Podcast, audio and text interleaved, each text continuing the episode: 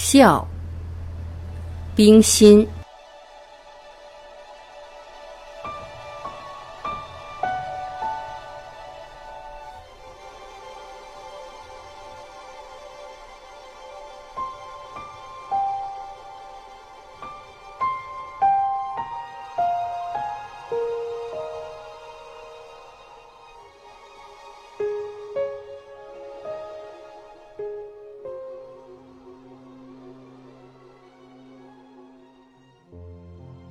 雨声渐渐的住了，窗帘后隐隐的透进清光来。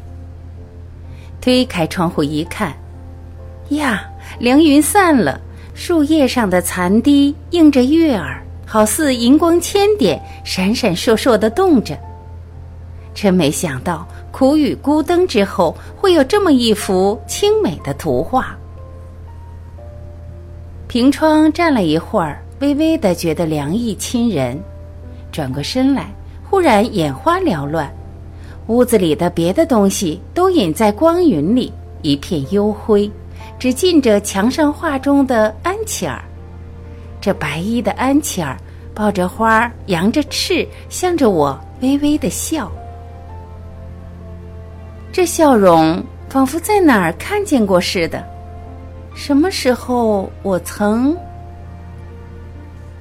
我不知不觉的便坐在窗口下想，默默的想。岩壁的心幕慢慢的拉开了，涌出五年前的一个印象：一条很长的古道，驴脚下的泥污渍滑滑的，田沟里的水潺潺的流着，进村的绿树都拢在湿烟里。宫儿似的新月挂在树梢，一边走着，似乎道旁有一个孩子抱着一堆灿白的东西。驴儿过去了，无意中回头一看，他抱着花儿，赤着脚，向我微微的笑。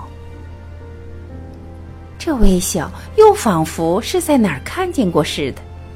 我仍是想，默默的想。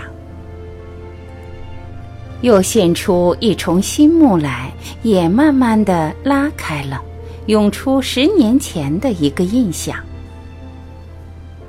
茅檐下的雨水，一滴一滴的落到衣上来，土鸡边的水泡泛来泛去的乱转，门前的麦垄和葡萄架子都着得新黄嫩绿的，非常鲜丽。一会儿，好容易雨停了，连忙走下坡去。迎头看见月儿从海面上来了，猛然记得有件东西忘下了，站住了，回过头来。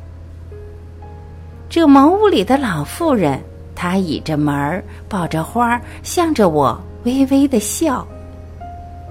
这同样微妙的神情，好像游丝一般，飘飘漾漾的合了拢来，挽在一起。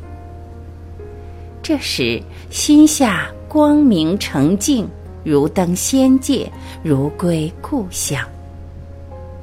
眼前浮现的三个笑容，一时融化在爱的调和里，看不分明了。